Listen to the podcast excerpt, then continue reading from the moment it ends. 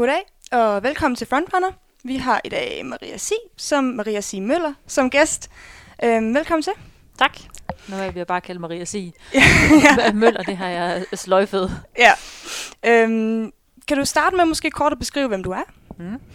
Øh, ja, jeg er, jeg, hvor gammel er jeg efterhånden? Jeg er seksogtredive år, øh, mor til Liva og bor sammen med Kasper på Amager, lige ved mm. Amagerfælled. Perfekt løbeområde. Øh, og så arbejder jeg hos Implement Consulting Group, som er et konsulentfirma ude i Hellerup, hvor jeg sidder i vores marketingafdeling og står for alle vores øh, interne events. Mm-hmm. Øh, og så i min fritid, så øh, løber jeg en del. Øh, nu er jeg sådan på barsel, så øh, ja, lige nu bruger jeg bare min tid med Liva, og øh, i min fritid, der løber jeg så stadigvæk, men øh, det, det er sådan lidt det, den står på nu, det er at, at passe Liva, og så løbe en masse, en masse ture. Det lyder da også lækkert. Ja. Yeah. Øhm, du har jo en ret lang historie som løber, faktisk. Kan du måske tage os lidt tilbage til, hvordan det sker, at du begynder at løbe, og hvornår det sker? Øh, jamen altså, egentlig har jeg aldrig rigtig set mig selv som løber, og sport har egentlig aldrig sådan sådan haft en, en speciel sådan vigtig position i mit liv, men min mor, hun er gammel elitesvømmer, altså sådan på sådan tæt på olympisk niveau, og min far, han er gammel elite-tikæmper, øhm, så er der ikke nogen tvivl om, at jeg har nogle gode gener. Øhm, og med til historien, så hørte jeg så også, at jeg har en enægget tvillingesøster, som også har været eliteløber i mange år, og har dyrket triathlon på højt niveau. Ja. Sara øh, C. Møller, som Møller, nogen måske ja. kender. Ja. Ja. Øhm, og så var det egentlig, at øh, hun begyndte så at, at, at dyrke sport noget tid før mig. Altså, jeg har altid dyrket sport, altså springgymnastik og fodbold og sådan lidt i øst og vest, men der var ikke rigtig noget, jeg sådan var specielt god til, og, og der var egentlig heller ikke rigtig noget, der interesserede mig helt vildt meget. Så i gymnasiet, der øh, lå jeg på sofaen og slappede af og gik i byen øh, torsdag, fredag, lørdag og røg tyve smøger om dagen, og det ved min mor og far, far godt den dag i dag, men det vidste det ikke dengang. Men der var det, altså det var det sociale, der var i fokus, og jeg havde overhovedet ikke, altså det var mere sådan et lidt et oprør også mod mine forældre, som egentlig gerne ville have, at vi dyrkede en masse sport. Mm. Øhm, og det hverken min søster eller jeg var super interesseret i at, at dyrke sport på det tidspunkt. Men så Sara, hun begyndte så at komme ind i den her triathlon-verden, Øhm, og begyndte så lige så stille og, og lave mere og mere sport, og på det tidspunkt var jeg stadigvæk ikke rigtig hoppet med på vognen. Øh, jeg får så sådan stille siden arbejde efter gymnasiet, og kunne godt se, at så kiloen, de begyndte sådan lige så roligt og, og sådan kom på sidebenene, og det var jeg måske heller ikke sådan super interesseret i. Øhm, og så tror jeg, så begyndte jeg sådan at træne lidt, og i min familie har det altid været sådan, at det enten sådan alt eller intet, så lidt blev ret hurtigt sådan til rimelig meget træning, og det var sådan noget fitnesscenter, løbebånd og spænding og alt muligt sådan i øst og vest. Øh, og som sagt, så var min søster begyndt at lave en masse triathlon øh, på det tidspunkt, øh, og så spurgte hun så på en eller anden dag, om jeg ikke ville med til et motionsløb, fordi at, nå, jamen, hun kunne jo se, at jeg kunne nok godt løbe en, en tur også. Øh, og så var det sådan, at jeg skulle løbe en fem kilometer, og så løb jeg tyve, femten eller et eller andet på en fem kilometer, og jeg har aldrig, altså, aldrig løbet, og jeg har bare du ved, lavet en lille smule intervaltræning sådan ad hoc på løbebåndet, og ikke uden sådan noget Øh, specifikt formål. Øhm, og så bliver jeg så kontaktet på det tidspunkt af træneren fra A G F, øhm, Ivan, øhm, og spurgte, han spurgte så, om jeg ikke ville med øh, til løbetræning. Og egentlig var det faktisk meningen, at jeg om tirsdagen, det var sådan en weekend, om tirsdagen egentlig skulle være, havde været med Sara til svømmetræning, og egentlig begyndt at dyrke triathlon. Og det droppede så ret hurtigt, for jeg synes også, det var mere tiltalende måske ikke at træne så meget, ja. men man bare kunne nøjes med at løbe. Øhm, så i stedet for at tage til tri-træning, så tog jeg til træning med A G F, øhm, og begyndte så at løbe i klub på det tidspunkt, og det var så, det må have været omkring to tusind og syv, tror jeg, eller sådan noget. Øhm, og så gik det faktisk bare sindssygt hurtigt, altså øh, derfra, da jeg sådan ligesom begyndte at træne lidt.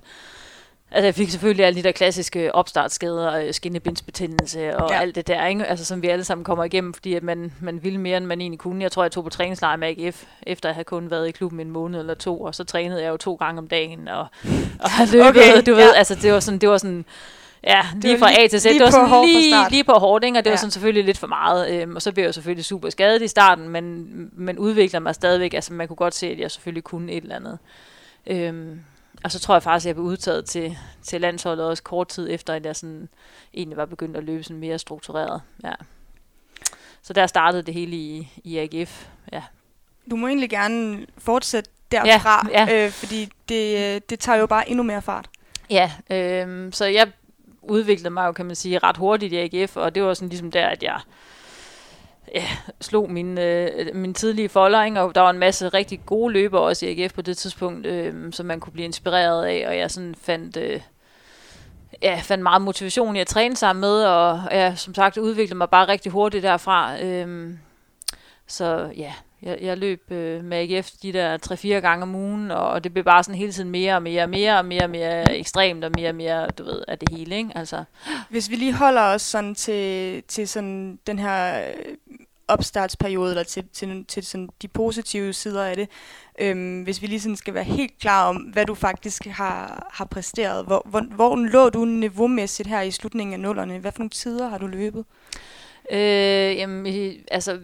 Ja, som sagt, så det gik jo ret hurtigt. Altså, jeg startede ud med at løbe øh, omkring de der fyrre minutter på en tier, men det holdt jeg jo kun et par måneder, og så havde man løbet med niogtredive minutter, og så var det otteogtredive, syvogtredive, seksogtredive. Så i løbet af et par år udviklede jeg mig så til at løbe fra de der omkring fyrre minutter på en tier til at løbe treogtredive elleve, som er min, min nuværende P R på en ti kilometer.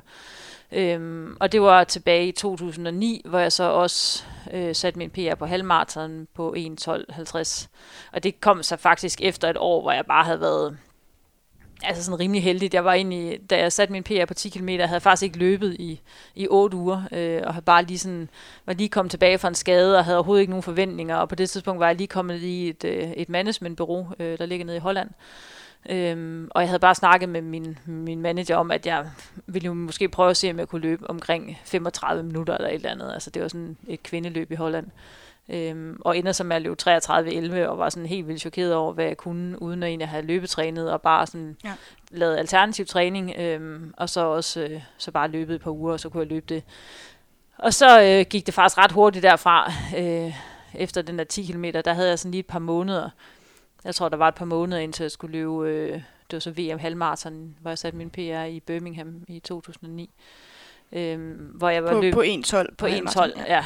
ja. Øhm, hvor jeg løb nogle løb, altså fik det her managementbureau, og, og boede faktisk øh, i Holland i, i en kortere periode på deres kontor nede i Nijmegen i Holland. Øh, det er det bureau, som også har Haile Gebrselassie og alle de store øh, kanoner. Så de har sådan et, et kontor nede i Holland, hvor de simpelthen henter folk til fra Afrika og alle mulige andre steder fra, og sådan får dem til at træne der, og så bor de sådan set der, mens der sådan, de turnerer rundt og, og løber løb i Europa. Og det gjorde jeg så også øh, i en, en periode for ligesom at komme ind i det der, sådan, fordi jeg tænkte på det tidspunkt, måske skulle jeg altså, køre fuldtid på løb, ikke? Ja. At det var bare det, jeg skulle. Og ja. Jeg gik egentlig op på Handelshøjskolen på det tidspunkt, men det tænkte jeg, om det kunne jeg godt sådan køre sådan, øh, online og sådan virtuelt dernede fra. Og så tænkte jeg egentlig, at, at, at det var måske det, jeg skulle holde en pause fra min studie og bare køre hundrede procent på løb, men altså det, det gik jeg også ret hurtigt sådan fuldstændig kold i. Altså jeg kunne slet ikke den der tilgang til tingene, bare at træne og, og spise og sove. Og, altså, det var det, som afrikanerne lavede. De, de mm. hyggede sig med det, og de mm. synes, at det var... Men jeg kunne bare... Mentalt set, så har jeg jo aldrig rigtig sådan... Altså, det, det er jo det sådan med, med løb. Det har jo aldrig sådan været... Jeg har aldrig, det har aldrig været sådan et kald for mig. Altså, det har aldrig været sådan, at jeg tænkte, at, at det var det, jeg sådan skulle vie mit liv til. Og, og sådan, jeg har aldrig rigtig kunne... I de perioder, hvor jeg sådan ligesom har trænet fuld tid, jeg har aldrig kunne... altså sådan finde ro i det. Altså det har ikke det har ikke været sådan kald for mig, det er jo det jeg skulle, men det har bare jeg det, det er sådan en eller anden, jeg føler det har været en eller anden forpligtelse i de gener jeg har, at ja. at, at sådan man det man jo også nødt til ligesom at udnytte, man er jo nødt til at og, man kan ikke bare, du ved, lade det gå til spilde, og det havde jeg jo ligesom jeg følte jeg havde en eller anden forpligtelse i ja. at, at leve min mit fulde potentiale ud, ikke? Altså. Ja. Så jeg havde jeg havde tit sådan nogle konflikter med mig selv, om jeg egentlig følte at jeg og derfor gav jeg det jo heller aldrig sådan, kan man sige. Jeg gav mig aldrig fuldt ud til projektet løb, fordi at jeg ligesom ikke følte, at jeg fandt mig bare ikke godt til ret i med kun at træne. Altså, så, så mine studier har altid også betydet meget for mig, og det har, har virkelig haft brug for, i de perioder, hvor jeg har præsteret godt, har jeg brug for ligesom at have noget andet i mit liv, der ligesom sådan ja. beriger min hjerne på en ja. eller anden måde. Ikke? Altså. Jeg tror også, sådan, øh, bare lige sådan for lytterne også er, er, er med i forhold til, altså i dag har vi jo flere løbere, som har løbet de her en tolv, en elleve med Maja Alm og Anna Holm, og vi har mm. en Anna Emilie Møller, mm. og vi har en, en Laura Valgren, som også lige har løbet en tolv. Men, mm. men jeg kan huske, at jeg læste, sådan, øh, fordi der lavede min, min research til den her øh, udsendelse, der, der sad jeg og googlede lige dit navn og fandt nogle mm. gamle artikler. Mm. Og der fandt jeg en artikel fra, jeg tror, to tusind og tretten eller sådan noget, hvor der stod, mm. at, at med dig, der var det ikke sådan et spørgsmål om, hvorvidt du ville vinde, nej, når der var løb i Danmark. Nej. Det var et spørgsmål om, hvor mange minutter. Ja, ja, ja. Øhm, Men hvis vi lige sådan også holder fast i, i den her periode, øh, fordi du nævner selv det her med, at du kommer ind i A G F, og du bliver meget bit af det, og du, du ser, hvor, hvor stort et potentiale du egentlig har, og føler måske også lidt en, en forpligtelse øh, i forhold til det her potentiale. Hvordan, hvordan ser din hverdag ud i den her periode omkring slutnullerne, hvor du, hvor du sådan set løber rigtig godt? Øh, jamen der går jeg op på Handelshøjskolen og læser erhvervsøkonomi på det tidspunkt. Øh, og jeg ved ikke, om jeg var begyndt på min kandidat der. Det var jeg måske ikke. Nej, men jeg har en, en, en kandidat, en overbygning i øh, SOL, hedder det, strategi, organisation og ledelse. Mm. Øh, så det var jo sådan, at øh, jeg gik jo på skolen heldigvis ikke særlig meget, øh, men altså det lå op øh, sådan i Nordbyen, op på, der ligger Handelshøjskolen. Øh, og så s- trænede jeg jo typisk om morgenen, altså havde ti kilometer morgenløb, inden jeg cyklede skole og havde forelæsninger, og så cyklede jeg en gang hjem i pausen, for så kunne jeg komme hjem og nå at lave styrketræning i frokostpausen, og så cyklede jeg tilbage på skolen tit, og havde eftermiddagstimer for at køre tilbage hjem igen og træne, og det var typisk både løbetræning og styrketræning, som sådan et pas inkluderet, ikke? Så jeg havde ikke, altså min tid på Handelshøjskolen, nu husker jeg ikke som noget socialt overhovedet. Altså, ja. Jeg havde intet at gøre med, med mine medstuderende. Altså, selvfølgelig snakkede vi sammen, og vi havde læsegrupper og sådan noget, men jeg var ikke, øh, jeg var ikke på nogen måde involveret i nogen som helst øh, sociale arrangementer. Jeg gav afkald på alt, hvad der ligesom hed altså, sol og sjov og, og fester, mm, ikke? Ja. Altså, altså, det var bare, øh, ja, det var, det var sådan rimelig knokkelhårdt arbejde for mig. Altså, jeg det var ligesom også, jeg spændte buen enormt hårdt, ikke? Og, og sådan var meget sådan super restriktiv i min hverdag. Jeg havde mange sådan, jeg vil ikke kalde det tvangstanker, men jeg havde mange sådan, hvis jeg bestemmer for at skulle løbe klokken otte, så blev det klokken otte, og det måtte helst ikke blive skubbet, og sådan, at jeg havde var meget sådan, mm. min hverdag var meget firkantet, og der var ikke plads til, at det sådan, der var ikke nogen impulsive handlinger, og sådan, det var meget sådan, også om, hvornår jeg spiste, og hvornår jeg skulle gå i seng, og du ved, altså det var sådan meget, levede sådan meget firkantet, og ja. Kan du sætte nogle ord på, hvis øhm, i forhold til, at det bliver meget, du siger, at det bliver restriktivt, og det bliver meget sådan med, med faste tidspunkter og faste rammer. Øhm, hvordan kan det være, eller hvad giver det dig, at du har den her meget øhm, kasseinddelte, må jeg kalde det det, mm. og sådan restriktiv hverdag? Hvad er det, hvad er formålet? Jamen, det mening? Ja, jamen, jeg tror ikke, jeg, jeg ved ikke rigtig, om der var noget formål med det, men jeg følte bare, at jeg kunne ikke præstere, hvis jeg ikke havde de der rammer. Ja. Altså sådan, at hvis, altså hvis jeg bestemte mig for, at jeg skulle løbe klokken fem om eftermiddagen, og der var et eller andet, der ligesom skubbede min, min hverdag ud af den, sådan, altså, så, så kunne jeg blive sådan ved klokken ved seks eller sådan noget, og sådan, så kunne jeg blive helt stresset over det, ikke? Altså, men tit ja. Så var det også fordi, at, at min kost jo var meget sådan planlagt, at det, du ved, hvis man nu havde spist et eller andet, så var man sikker på, så havde man energi nok til, at hvis træningen blev klokken det, så var, altså, men hvis det lige blev en time senere, og så vidste jeg ikke rigtigt, sådan, hvor, hvad kan jeg, sådan, hvad har jeg så arbejdet med, sådan rent energimæssigt, ikke? Altså, det kunne mm. jeg ikke sådan helt, øh, så, så, så det var jo sådan på det tidspunkt meget sådan, alting var nødt til at blive styret på den måde, fordi ellers så ramlede det hele bare sammen for ja. mig, fordi ellers så kunne jeg ikke ligesom, så, så, ja, jeg vidste, hvad jeg havde at gøre med, hvis jeg lavede tingene på nogle bestemte tidspunkter, så, så kunne jeg ligesom sådan bedre være i det, ikke? Altså. Ja. Øhm, men nu snakkede du om det der også med, med maden, hvor meget inddelt og sådan noget. Hvor, hvor, hvor meget fylder det i din hverdag, og hvordan, hvordan er måltider sådan planlagt, og hvad er det, der dikterer, hvad det er, der bliver spist? Jamen, altså, det, og det er bare sjovt, det der i det hele taget med min, min mad og min måltid, fordi det er normalt aldrig nogensinde noget, at jeg har sådan spekuleret over. Min søster var faktisk sådan, da hun begyndte at dyrke sport, blev hun også lige pludselig meget tynd. Altså, og ja. Der kan jeg huske min kæreste, hvad daværende kæreste, øh, og jeg snakkede meget om, hold kæft, hvor var hun også bare tynd, og jeg var fuldstændig ligeglad med, hvordan jeg så ud og sådan noget. Men mm. der var et eller andet, der sådan betriggerede både, åbenbart både Sara og jeg, dengang vi begyndte at dyrke sport, at man får et eller andet forstyrret forhold til mad. Altså Sara formåede så at ret hurtigt sådan få det genoprettet, da hun dyrkede tri, fordi at hvis man ikke, og hun havde faktisk også en kæreste på daværende tidspunkt, som sådan var meget, sådan må du bare ikke se ud, det der, det gider jeg bare ikke at se på, ja. og bla bla bla, og han fik hende ligesom hævet over på den anden side, men jeg, min kæreste og jeg på daværende tidspunkt, eller min daværende kæreste, vi gik fra hinanden, og jeg, så da jeg først var alene, så er der lige pludselig sådan, så er det meget nemmere at, at leve i sådan nogle restriktive ja. øh, sådan regler for sig selv, om hvad man må spise og ikke må spise. Så da jeg startede A G F, synes jeg jo egentlig ikke, altså der havde øh, min kæreste der, øh, så, så der synes jeg egentlig, at jeg havde et meget afbalanceret forhold til mad og til min træning og alt muligt, men da jeg så ligesom bare var mig selv, øh, så tror jeg, jeg fik mere fokus på, sådan, hvad de gode gjorde, ikke? Altså, hvad, mm. hvad, sådan, jeg, kunne sådan, jeg begyndte sådan at, og, og sådan at lægge mere mærke til, når, når de spiser heller ikke det der, og de gør heller ikke det der. Jeg kunne ligesom også sådan se, når de, når jamen, de er også lidt tyndere, og så, du ved, man fik hele tiden belært med den der med, at et kilo, det er tre sekunder per kilometer, og så begynder man også ret hurtigt at regne, okay, når et, et kilo, altså det betyder lige pludselig ret meget, hvad jeg vejer, ikke? Altså ja. Det begyndte lige pludselig sådan at blive, blive sådan et, et fikspunkt for mig, hvor, hvor meget min vægt egentlig betyder for mine præstationer. Og så tror jeg bare, så kunne jeg slet ikke sådan, altså, så kunne jeg bare til sidst slet ikke sådan styre det. Altså det var ikke sådan, fordi at jeg sådan, synes, at jeg var tyk eller et eller andet, og jeg kunne også godt selv se, at jeg blev tyndere, men det var bare, det er jo ligesom sådan, så ville mere også have mere, ikke? Og jeg kunne sådan bare se, når jamen, jeg bliver tyndere, men jeg bliver også hurtigere. Ikke? Ja. Øhm.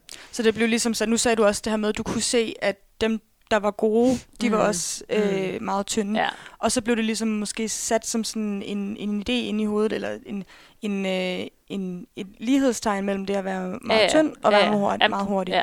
Og det er klart, at vi skal selvfølgelig ikke negligere, at det har en betydning, hvad man vejer, når man løber, men, mm. men det bliver måske øh, en, en, hvad kan man sige...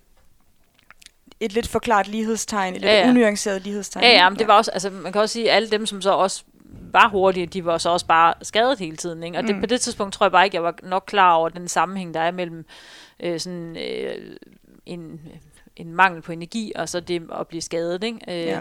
Og det, det, det er jo sådan noget før først, men det er også bare, det er jo sjovt, fordi det der med, som du siger, i dag er der jo super mange, der løber hurtigt, og det var der bare ikke dengang. Nej. Altså sådan, den, den, altså da jeg begyndte at løbe hurtigt, øh, som du også siger det med, det var ikke et spørgsmål om, sådan, om jeg skulle vinde, og det var bare et spørgsmål om, hvor mange minutter jeg skulle min, vinde med, ikke? Ja. Og det var også sådan, det blev ret hurtigt sådan en kæmpe pres for mig, ikke? Altså, og der var heller ikke nogen, jeg kunne, lige på så var der ikke, altså dem jeg synes var hurtige, lige på så var jeg jo ret meget hurtigere end dem, mm. altså så lige på så var der ikke rigtig nogen, jeg sådan kunne spejle mig i, og Nej. Der var ikke noget, jeg sådan.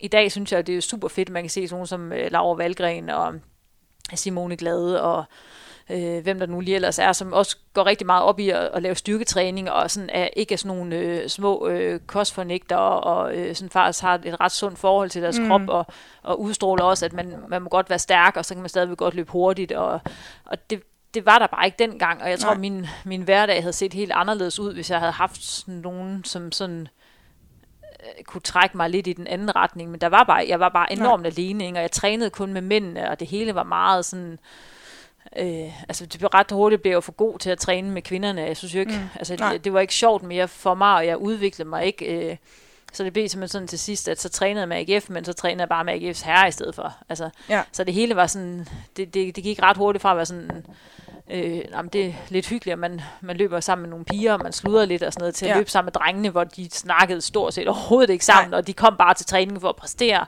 øh, og det gjorde jeg jo også, ikke? Altså, ja. så, lige, så blev det sådan hele lidt, der var sådan, man kan sige, der var sådan mange, øh, ja, altså virkelig sådan præstationsfremmende værdier hele tiden, og jeg blev bare pacet virkelig, altså det, jeg tror også bare, det gik for hurtigt for mig jo, ikke? Altså ja. sådan at, at det, som sagt, at det er jo i løbet af meget, meget kort tid, at jeg udviklede mig fra at være sådan en middelmåde, sådan, øh, sådan, ja, du ved, til, til ingen. Altså, jeg kan huske, min søster sagde på et tidspunkt til mig det der med, at hun, altså, hun betragtede mig ikke som en konkurrent. Altså, mm. sådan, det kan jeg huske, hun sagde engang, altså der, lige dengang jeg var begyndt at løbe, ikke? Og det, det var også noget, der triggede mig, ikke? At, at, at nu skulle jeg fandme bare at vise folk, ja. øh, hvad jeg kunne, ikke? Øhm, så det var bare, det hele blev meget hurtigt sådan præstationsfikseret, jeg fandt ikke rigtig nogen glæde Nej. i det, vel? Altså, det var bare, det var sådan benhårdt øh, hele tiden, ikke? Øh, Søgte måske lidt en eller anden, altså nu, det er et spørgsmål, øh, for jeg skal ikke så konkludere på, hvordan mm. du har haft det, men søger måske lidt en eller anden form for glæde, eller sådan øhm,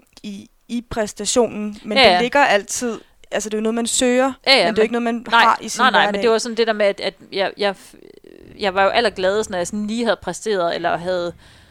havde klaret mig godt, men så var sådan hele tiden sådan den der tomme, også på det tidspunkt havde jeg ikke nogen kæreste eller sådan noget, det var sådan, det var det eneste, jeg sådan ligesom fandt glæde i, ikke? Så præsterede man et eller andet godt, men så kom man jo hjem efter sådan et løb, og så var man jo lige pludselig ikke særlig glad, og så mm. den næste dag, så var det på med pisken igen for at skulle præstere, og sådan, øh, jeg tror bare, at jeg, jeg øh, belønnede mig selv ved at træne hårdt, øh, og sådan øh, være, ja, altså være sådan lidt hård ved mig selv. Ja. Ikke? Altså det var sådan min underlige form for belønning, at, at jeg skulle helst kunne mærke, at, at jeg trænede. Jeg skulle helst sådan, altså så jeg blev hele tiden sådan mere og mere, altså jeg var også enormt dårlig til at følge træningsprogrammer og sådan noget. Altså det blev hele tiden, hvis jeg stod tolv kilometer, så løb jeg fjorten kilometer. Og, ja. Altså så det var hele tiden en følelse af, at jeg sådan hele tiden følte, at jeg skulle gøre mere, og det var det også med kosten, tror jeg, at at jeg hele tiden sådan, så kunne jeg godt skære det væk, og jeg kunne skære det væk, og, ja. og det var på et tidspunkt sådan, at, at så skar jeg mælken væk fra kaffen, altså, mm. fordi så tænkte jeg, så sparer vi der lige lidt kalorier der, mm. eller jeg spiser normalt to stykker frugt om aftenen, så skar vi et stykke frugt væk, fordi så sparer vi også lige lidt kalorier der, ja. altså,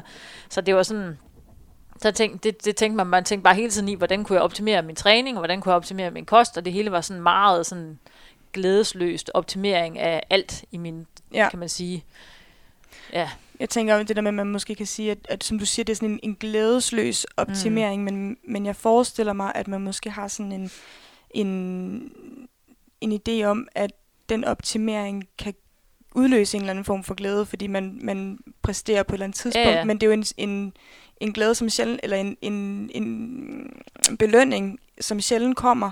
Øhm, fordi man jo ikke løber konkurrencer hele tiden, og det ikke går godt hele tiden. Ja, ja. Ja.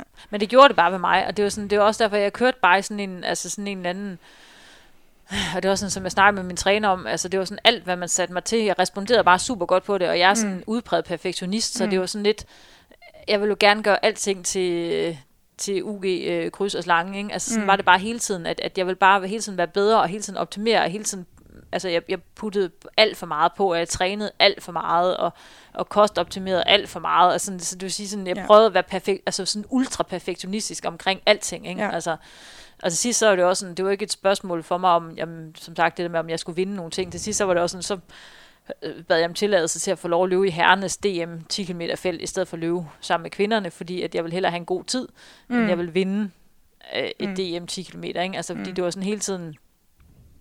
hele tiden, jeg målte mig ikke med andre, men det var sådan hele ja. tiden en kamp mod mig selv, hvordan kan jeg hele tiden blive bedre, hvordan kan jeg konstant, altså sådan, det tog, tog bare overhånd på et eller andet tidspunkt, ja. ikke? Den der konstante sådan søgen efter sådan det perfekte, ikke? Altså sådan, mm.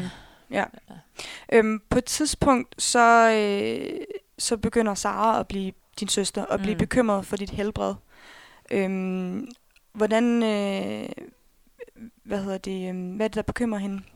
Jamen altså, hun, hun synes jo nok, at jeg var blevet for tynd, ikke? Mm. Øh, og det var også noget, mine forældre begyndte at sådan udtrykke bekymring omkring, at jeg sådan, ah, nu synes de måske lige, altså, du ved, nu måske lige taget lidt overhåndning. Mm. Øh, og jeg, jeg, jeg, altså, jeg slog det jo bare lidt hen, fordi jeg præsterede godt, og på det tidspunkt var jeg egentlig heller ikke rigtig skadet. Altså, der var ikke rigtig begyndt at blive skadet endnu, tror jeg, øh, hvor jeg sådan, jeg er jo aldrig skadet, og jeg tror aldrig, jeg bliver skadet, og sådan noget, mm. ikke? Og det var sådan lidt, altså... Det fandt jeg så ud af, at det, der blev jeg klogere. Ja. Men jeg havde bare sådan, min krop er mega stærk, jeg bliver aldrig skadet. Øhm, og så var det sådan, at Sara og hendes øh, kæreste på daværende tidspunkt, synes at, øh, at jeg havde brug for nogen at snakke med, ikke? At, mm. øh, at jeg måske sådan ligesom, at nu var det ligesom blevet for meget, ikke? Øhm, og, og jeg tror, at så tog jeg, jeg tog en snak med min, med min træner om det, og tænkte, jamen, altså, okay, lad os da bare prøve, og du ved, altså, jeg vil også bare gerne vise, vise velvilje, og tænkte, jamen, lad mig da bare prøve at tage en snak, altså. Sådan lidt for at gøre Sara tilfreds? Ja, for at gøre Sara tilfreds, ja. tror jeg, for ligesom at, at, at, at, at vise folk, at jeg ikke bare sådan var ligeglad, eller ikke sådan prøvede at gemme mig for nogle problemer, der mm. altså sådan, ja. Mm. Og hvad siger din træner, fordi du, du lufter øh, de her tanker med mm. ham? Øhm, øhm, hvad, hvad siger du egentlig til ham? Jamen, jeg siger jo til ham, at øh, nej, jeg tror faktisk, det er egentlig udløst af faktisk først, at jeg havde, Sara og jeg havde været med i sådan en studie, fordi at der er en, øh, en af vores bekendte, som øh, er underviser på Københavns Universitet, han ville gerne lave et studie af mig og Sara, fordi på det tidspunkt, der løb jeg, og Sara hun lavede triathlon. Mm. Øhm, så det kunne være lidt sjovt at se, sådan, hvad vores træ, hvordan har vores, altså når vi er genetisk ens, hvordan påvirker vores træning ja. sådan forskelle, vores, øh, sådan vores præstationer. Ja, fordi og sådan, i enæggede tvillinger. I enæggede ja. tvillinger, ja. Altså, så derfor er det jo meget sådan, nemt at måle, sådan, du ved, hvordan påvirker det Saras, altså det var Saras V O to max og hendes, alle de der ting, hvordan mm. er hende, påvirker det hende, at hun har trænet, som hun har gjort, og hvordan påvirker det så mig, at jeg har trænet, som jeg har gjort, og med den vægt, jeg jo så også har. For på det tidspunkt var Sara markant større, end jeg var, øh, og havde en helt anden træningsbelastning, jo, end jeg havde. Og der kom vi så i DEXA-scanner, øh, og Sara havde jo et, øh, altså sådan på det tidspunkt sådan en DEXA-scanner er en scanner, der måler også dine fedtprocent. Og ja, den kan ting, både måle knogledensitet, men den kan måle sindssygt mange ting. Den kan måle muskelmasse og fedtprocent, ja, som du siger, og øh, ratioen mellem... Der, der er næsten ikke det, den Nej, ikke kan måle præcis. I forhold til kropskomposition. Øh, så derfor, den, den er sådan meget... Det er sådan meget godt måleinstrument, kan man sige, for ja. ligesom at se, når, hvordan er vores kroppe blevet formet af den træning, vi har lavet. Øhm, og Sara havde jo på det tidspunkt altså en relativt lav fedtprocent på fjorten femten stykker, tror mm. jeg. Det er sådan for en kvinde, altså det er jo lavt, i, lavt, i, ja. i den lave ende. Ja. Ikke? Øhm, og jeg havde jo så, fandt vi ud af, en, en fedtprocent sådan overall på syv, men på min mave og arme var det fem, og jeg tror, min, min lår var ni eller sådan noget. Ikke? Mm. Altså, men sådan overall på syv, mm. og det er jo sådan helt... Øh, absurd lavt, ja. altså sådan at, at så så er vi så er vi nede og og taler om et sted hvor hvor altså mandlige øh, idrætsud øh, høj elit, ja. elite idrætsudøvere ligger, ikke? Og det det og jeg synes jo bare det var sejt. Altså sådan jeg var sådan ja. øh, ej hold da kæft, ej det var da super fedt, ikke? Eller sådan mm. du ved, jeg havde jeg havde slet ikke nogen sådan forståelse af de konsekvenser det Nej. har at ligge så lavt. Altså Nej. det var sådan lidt jamen, altså jeg fik jeg havde jo ikke menstruation, og det havde jeg ikke haft i i lang tid på det tidspunkt, ikke? Ja. Øh, og det var sådan lidt, jeg havde slet ikke de forstø... Altså, jeg tænkte, nå, jamen, det kunne jeg så godt forstå måske, der var en sammenhæng mellem min fedtprocent, og jeg ikke havde menstruation, men jeg var ikke rigtig klar over, hvilke nogle andre ting, at det gør, at når man har så lav en fedtprocent, ikke? Men problemet ja. er det der med, at jeg havde jo ingen fedt omkring mine organer, øh, så det er jo sådan noget med, at organerne kan simpelthen ligge og sådan nærmest skure mod hinanden, når du ja. ikke har noget sådan ja. øh, organfedt, ikke? Altså, ja. øhm. Og også bare lige for sådan at få det slået fast med syv-tommer søm for, for, øh, for lytterne. Det kan godt virke sådan lidt, hvorfor skal vi snakke om menstruation? Men det skal vi, fordi at menstruationen er et, øh, altså hvis den er udeblevende, eller hvis den er forstyrret hos, hos atleter, kvindelige atleter, så er der en sammenhæng mellem, det er meget tydeligt tegn på det her energiunderskud, og det er øh, ofte også en sammenhæng mellem en, en lang række hormonforstyrrelser, og øh, Øhm, en nedsat knogledensitet eller decideret knogleskørhed. Mm. Ja. Og det var der Saras kæreste netop var meget opmærksom på, ligesom han, det var sådan en af de ting, han, han var meget sådan opmærksom på, at det er ikke okay, at du ikke har demonstrationer. Han mm. var selv i en tri-verden, så de var sådan meget, og han var også øh, træner. Øh, så det var sådan, det var ikke okay, hun ikke havde sin menstruation. Mm. Så Sara har faktisk hele tiden igennem sin, sin, sin træningskarriere haft mm. sin menstruation. Mm.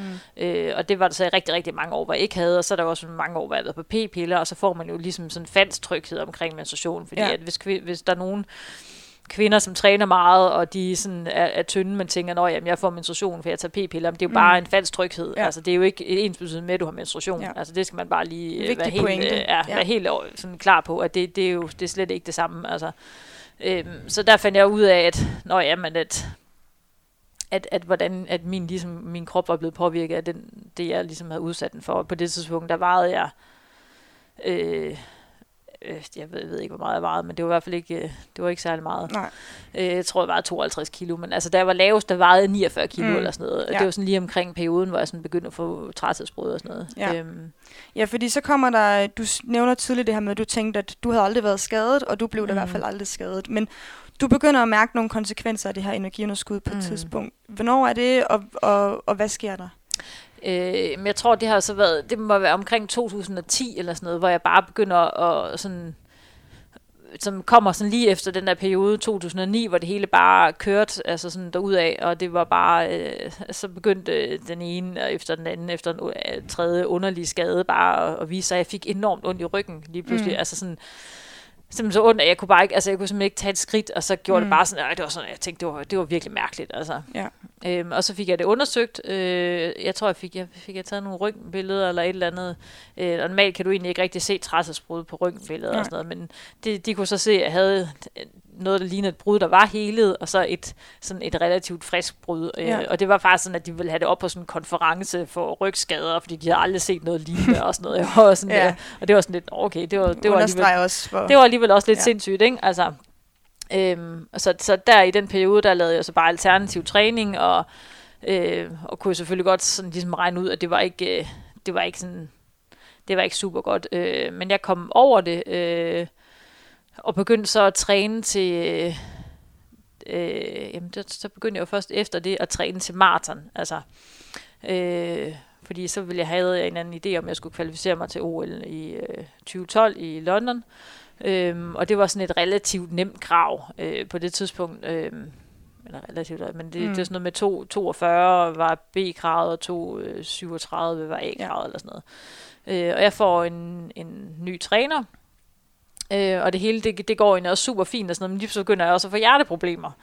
Øh, så mine hjerteproblemer oven i det der kaos der og sådan noget, gjorde bare, at jeg aldrig nogensinde, altså, jeg følte simpelthen bare, at der konstant var benspænd for ja. mig, altså sådan, det var, hvis det ikke var det ene, så var det det andet, mm. og jeg, øh, ja, jeg, jeg var egentlig taget til Berlin Marathon i tyve elleve for at, og skulle kvalde dernede, øh, men måtte så udgå halvvejs, altså med mine hjerteproblemer, mm. og, og ender så med at blive opereret øh, et par måneder efter ja. i hjertet. Øh, og så tror jeg, det er sådan definitivt, hvor der jeg ligesom sådan lukket ned for, at nu, altså, jeg, jeg, sådan, det hedder som om alt, hvad jeg havde budt min krop i mange år, ramlede bare ned over mig mm. lige pludselig, ikke? At øh, det var først mm. den ene, og den anden, og den tredje mm. ting, altså, ikke at hjertet har jo ikke nogen som helst øh, anden, altså, det, det er jo noget, jeg er født med. Okay. Øhm, men det, der, det var bare sådan, at øh, alt, alt det medvind, jeg har haft i mange år, det blev lige pludselig bare til den vildeste modvind, ikke? Ja. Altså, det, og så gad jeg bare ikke mere til sidst, altså. Nej. Øhm, nej. Så hvad sker der efter Berlin Marathon tyve elleve? Mm. Hvad sker der i den efterfølgende periode? Øh, jamen altså, jeg bliver bare, jeg bliver ved med at træne jo, altså sådan lidt for sjov og, og begynder at cykle noget mere og sådan, men er stadigvæk restriktiv omkring. Altså det er ikke sådan, at jeg, du ved, øh, ikke er restriktiv omkring min kost og alt det der. Jeg er stadigvæk sådan, men begynder bare at cykle, fordi jeg finder ud af, at jeg kan ikke holde til at løbe så meget, mm. og øh, man løber stadigvæk en del, og træner stadigvæk rigtig, rigtig meget, altså, fordi jeg også stadig er single på det tidspunkt, og mm. du ved, masser af tid, og ja, træner bare enormt meget stadigvæk. Ja. Altså. Er det sådan et forsøg på at komme tilbage som eliteløber? Eller ja, det, det tror jeg, det var, altså, men jeg fandt bare hele tiden ud af, at det, det, det, det at det, det, det, jeg kunne bare ikke, altså sådan, jeg kunne ikke holde til den træningsmængde, som Nej. jeg kunne førhen, altså jeg følte mig bare hele tiden sådan, ja, jeg følte ikke, jeg responderede på, på det, jeg sådan, som jeg førhen responderede på, ikke? Altså jeg havde måske bare heller ikke energien og, og overskud til at træne det, som jeg gjorde før, altså, så... Ja. Øhm, Hvornår ja. begynder du at finde ud af øhm, det her med, at der måske har været en sammenhæng mellem vægten og menstruationsforstyrrelserne, og også i forhold til, fordi du får konstateret noget knogleskørhed mm. på et tidspunkt. Hvornår begynder øhm, de her konsekvenser, altså sammenhæng mellem skaderne og den måde, du har levet på øh, forudgående, hvornår begynder det at, at gå op for dig? Jamen, altså jeg med min min søster har øh, i sin kandidatopgave været med i sådan et studie, øh, som skulle undersøge, hvad det gør øh, den kvindelige træde, kalder de det, ikke? Altså ja. hvad hvad det gør med med kvinders kroppe, altså is- især i sådan i, i i vægt, vægtbærende sportsgrene, hvor, det ja. sådan, hvor vægten er meget sådan afgørende for dine ja. præstationer, øh, så er hun så med i det her studie, hvor jeg så bliver en af forsøgspersonerne og skal drikke sådan nogle drikke, som nogle energiholdige, calciumholdige, et eller andet drikke. Øh, eller der, der bliver lavet to, øh, to grupper, og den ene får de her øh, energiholdige drikke, og den anden får nogle helt almindelige øh, uden øh, energidrikke. Mm. Øhm, og jeg ved så ikke, hvilken gruppe jeg tilhører, altså med en, som en del af det her projekt her, øh, hvor jeg så kommer i DEXA scanner øh, en masse gange, og får undersøgt en masse andre ting. Øh, og det er jo så der, på det tidspunkt, der ved jeg jo ikke, jeg får ikke at vide resultaterne af studiet på, på det tidspunkt, altså. Øh, men finder jeg så ud af, at jeg ligger i den, i den meget lave ende øh, i, sådan, i knogledensitet. Ja. Men kan stadigvæk ikke sådan helt, altså, kan stadigvæk ikke helt rigtig forholde mig til det. Altså det er sådan lidt, jeg mærker jo ikke, altså jo, jeg havde haft de der træthedsbrud i ryggen, mm. men altså det var jo væk nu, ja. og, og jeg har ikke haft træthedsbrud sådan, og det er så ikke rigtigt. Jeg har haft det træthedsbrud i foden også, men det var ikke sådan, ja. det var ikke noget, ja, senere jeg sådan, hen, ikke? senere ja. hen. Ja, det kom først meget, meget ja. sent, og egentlig var færdig, kan man sige, med ja. alt det der eliteløb, ikke? Øhm, men, men jeg mærker jo ikke noget i min hverdag, at jeg sådan, at, at jeg har dårlige knogler. Det er jo ikke sådan, at, at jeg går og brækker benet hver eller hver anden dag, eller bare Nej. fordi, jeg, hvis jeg snubler, så brækker mm. jeg et eller andet. Altså, så, så, men jeg anede jo ikke, at, at, at det stod sådan til, vel? Øh, men det er jo så der, Sara, hun ligesom forklarer over for mig, altså, på sådan en ret ufin måde i, i sådan en, en, en dokumentarfilm, som hedder to komma syv, som øh, Sara Svane har lavet, øh, hvor, hvor jeg så finder ud af, at jeg er jo rent faktisk en af dem, der har aller værst knogler overhovedet i det der mm. studie der. Mm. Øh, og, og, og så, jeg tror sådan, på det tidspunkt begynder det sådan, og det målte sådan lidt for mig om, hvad, hvad det egentlig er, jeg sådan har, har udsat mig selv for. Altså man kan sige, det er relativt nemt jo. Sådan, man kan sige, at du er bare født med rigtig, rigtig dårlige knogler. Altså det, kan man, det, det er der jo nogen, der er. Øh, men jeg har jo som sagt hele tiden Sara, jeg kan sammenligne mig med, og hun havde ikke en så lav knogledensitet, Nej. som jeg havde. Øh, og vi er jo genetisk mm. ens. Altså det, det er man bare, når man er, er tvillinger, ikke? Enægget tvillinger. Så, så det er jo sådan lidt, det måtte jo være selvforskyldt, mm. at jeg havde, ligesom havde gjort det der. Der begynder ligesom sådan konsekvenserne går op for mig, hvad det er, jeg har puttet min krop med, med, med de her. Altså det er jo det, der er så, så, så sjovt, ikke? For det er jo ikke engang noget, der bragte mig specielt meget glæde, eller i hvert fald var det kun sådan en momentær glæde. Ja. Øh, det var ikke sådan en, en livsvarig Nej. glæde, øh, men al den her sådan momentære glæde har jo sådan, kan man sige, smadret min, min knogler, og det kan stadigvæk for mig den dag i dag, når jeg sidder og er seksogtredive, være sådan lidt...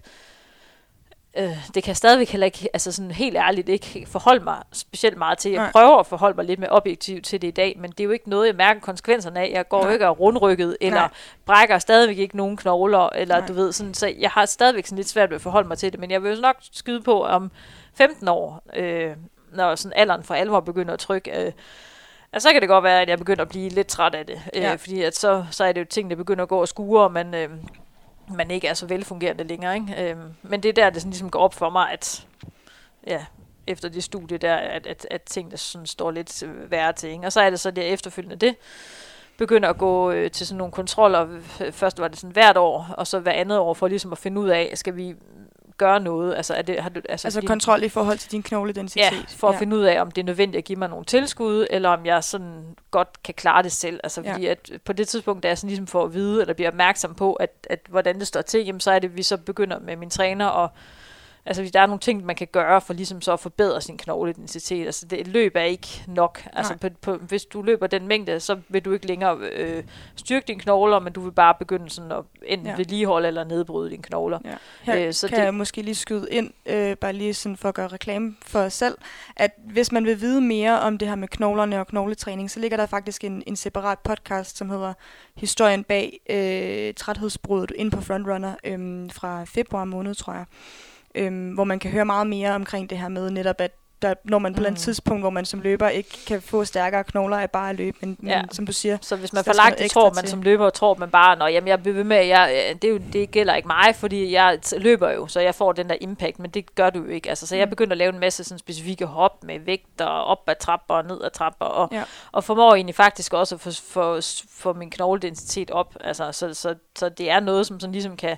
blive bedre, øh, og, men det er selvfølgelig ikke nok med træningen. Du er også nødt til sådan med, via din kost, og jeg begynder at tage kalktilskud, og, og begynder selvfølgelig at spise mere, altså mm. øh, i det hele taget. Ikke? Øhm, og så, så den dag i dag, altså jeg ved faktisk ikke, hvordan det ligger lige nu, for nu har jeg været gravid, og så må du ikke komme ja. med DEXA-scanner og sådan noget, men sidst jeg var der, der lå, lå jeg så, altså grænsen til osteoporose hedder minus to komma fem, ja. og jeg lå på minus to komma syv. Så sidst jeg var der, der tror jeg, den hed minus en komma syv eller sådan noget. Altså så jeg rykkede mig fra det, der hedder osteoporose-stadiet til det, der hedder osteopeni. Ja. Øh, så man stadigvæk er, ja. du ligger stadigvæk under middel, og du, du har stadigvæk ikke gode knogler, men altså, det bevæger sig mindst i den rigtige retning. For på et eller andet tidspunkt, så kan du ikke gøre mere. Altså, mm. så vil du bare vedligeholde dine knogler, og så kan du ikke længere sådan...